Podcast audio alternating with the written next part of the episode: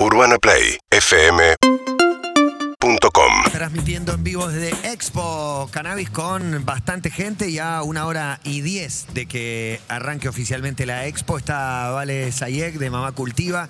Creo que hablamos con vos hace 10 años la primera. No sé, ¿hace, hace cuánto fue Hace que un hablamos? montón. Por primera vez. No, no, 10 años no, pero hace un montón. Hace un montón. Era la historia de, de tu hija y de vos sola en tu casa. Poní, me acuerdo, las plantas y el, el cagazo de que hace un allanamiento y de yo que sé cómo hacer. ¿no? Me, me acuerdo de esa problemática que quedó como lejos, que por ahí ilustra un poco esta conquista de lugares y derechos. Sí, eh, yo me hago recargo, te digo la verdad. A veces medio que queda mal, ¿no? No, no, pero está bien, está No, bien porque estabas muy sola en aquel momento. Nos agradeciste la nota como no muchos me dan bola, estamos haciendo fuerza para claro. visibilizar, pero esa era la realidad que vivías. Era Vos y otros difícil más. que, que los medios se hicieran eco del reclamo y lo que a nosotras nos pasaba era que no estábamos pidiendo permiso para cultivar, estábamos diciendo, nosotras cultivamos, generen un marco legal para esto que nosotras hacemos. Ahora eso necesitamos una- otro marco legal, pero No, me interesa. En aquel momento la necesidad estaba vinculada con mejorar la calidad de vida o la, o la salud. Eh, estaba vinculado con. Sí, con que eh, se le dé una perspectiva de salud a la planta. Siempre viste que como que la planta se la ve como una droga, Claro. como si fuera, como si droga fuera sinónimo de algo malo, y no como una herramienta terapéutica. De- No como lo que no- nosotras la veíamos de otra forma, la veíamos Claro. como vos ves la manzanilla, no sé, Claro. no sé, ¿qué ves? Sí, no, cual- cualquier remedio es una. El, el ibuprofeno, el ácido satil salicílico es la aspirina y así, eh, digo, todas las drogas sirven para. Para nosotras era como cultivar boldo, ¿entendés? Sobre todo para mí que tengo un hijo con autismo y el pibe responde al cannabis de una manera que por ahí otras personas responden de esa manera a un té de manzanilla o un té de boldo, ¿entendés? ¿Cuál es el cambio una- que le generaba a él? un- No lo pienso desde la farmacéutica al cannabis, lo pienso desde eh, la planta que crece en la tierra.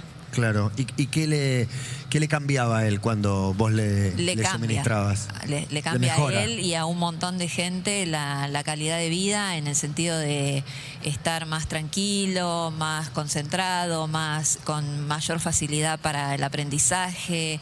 eh, le- Nada, eh, lo tranquiliza y eso tranquiliza a, todo, a toda la familia y la familia extendida también. ¿Y por qué decís que ahora eh, la búsqueda es por otros, otros derechos? Porque ahora sabemos que eso que hacíamos eh, y eso que hacemos y que hacemos desde las organizaciones tiene un valor, eh, tiene un valor. Lo que nosotras hacemos es producción de cannabis. Ajá. Porque en- en- nosotras nos empezamos como a gestar en red y a pensar en comunidad.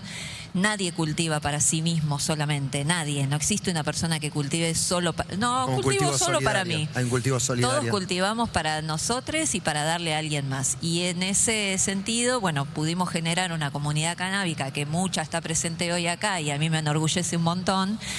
Eh, y creo que ahora tenemos que poner en valor eso que hicimos, esa demanda que hubo cuando explotó eh, la noticia de que el cannabis es medicinal, se generó una demanda que la sostuvieron las organizaciones sociales, las redes, la sociedad, y bueno, ahora es momento de que esas organizaciones este, nos eh, reconfiguremos como productoras y como, ¿no? Esto que hacemos, poner sacarlo de la clandestinidad y que, y que tenga un marco legal regulatorio.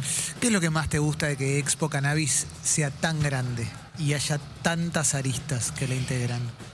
Lo que eh, estuve en otras expos en otros países, eh, estuve en España y, y, y lo que más me gusta y me daba envidia. ¿No les pasó?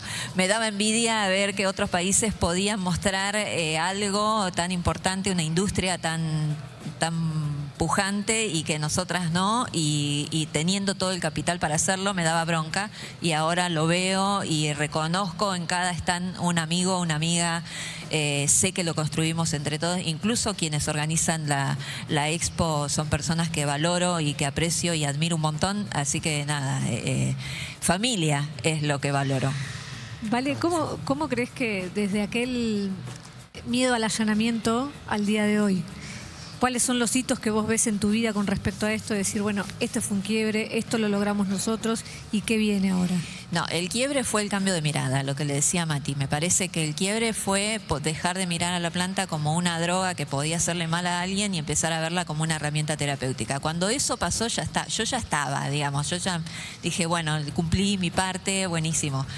Eh, después. eh, darle un poco de perspectiva a todos los marcos legales que se vayan generando, una perspectiva reparatoria para aquellos que pusimos el cuerpo durante tantos años, gente que fue presa, amigas mías que, hoy no están y que pusieron el cuerpo, me parece que tenemos que seguir siendo nosotras las protagonistas de este cambio, ¿no?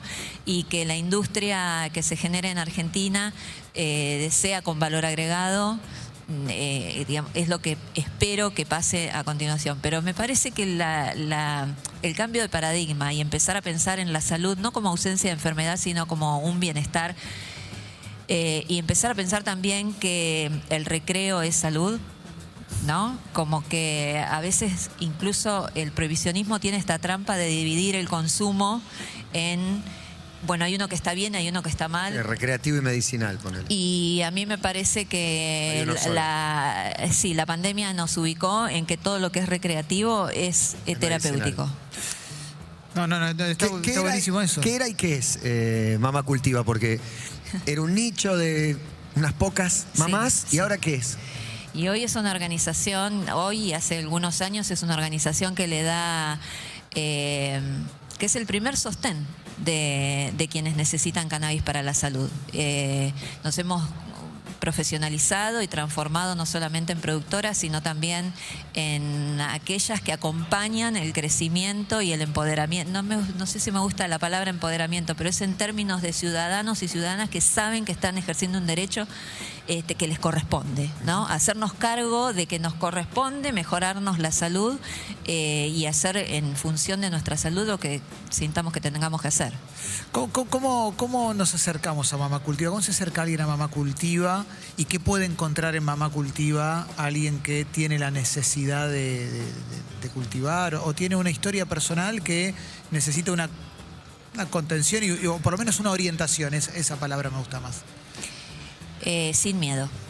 Se tienen que acercar a nuestras redes sociales, buscar Mamá Cultiva Argentina en todas las redes o venirnos a buscar el stand 128. Vengan después.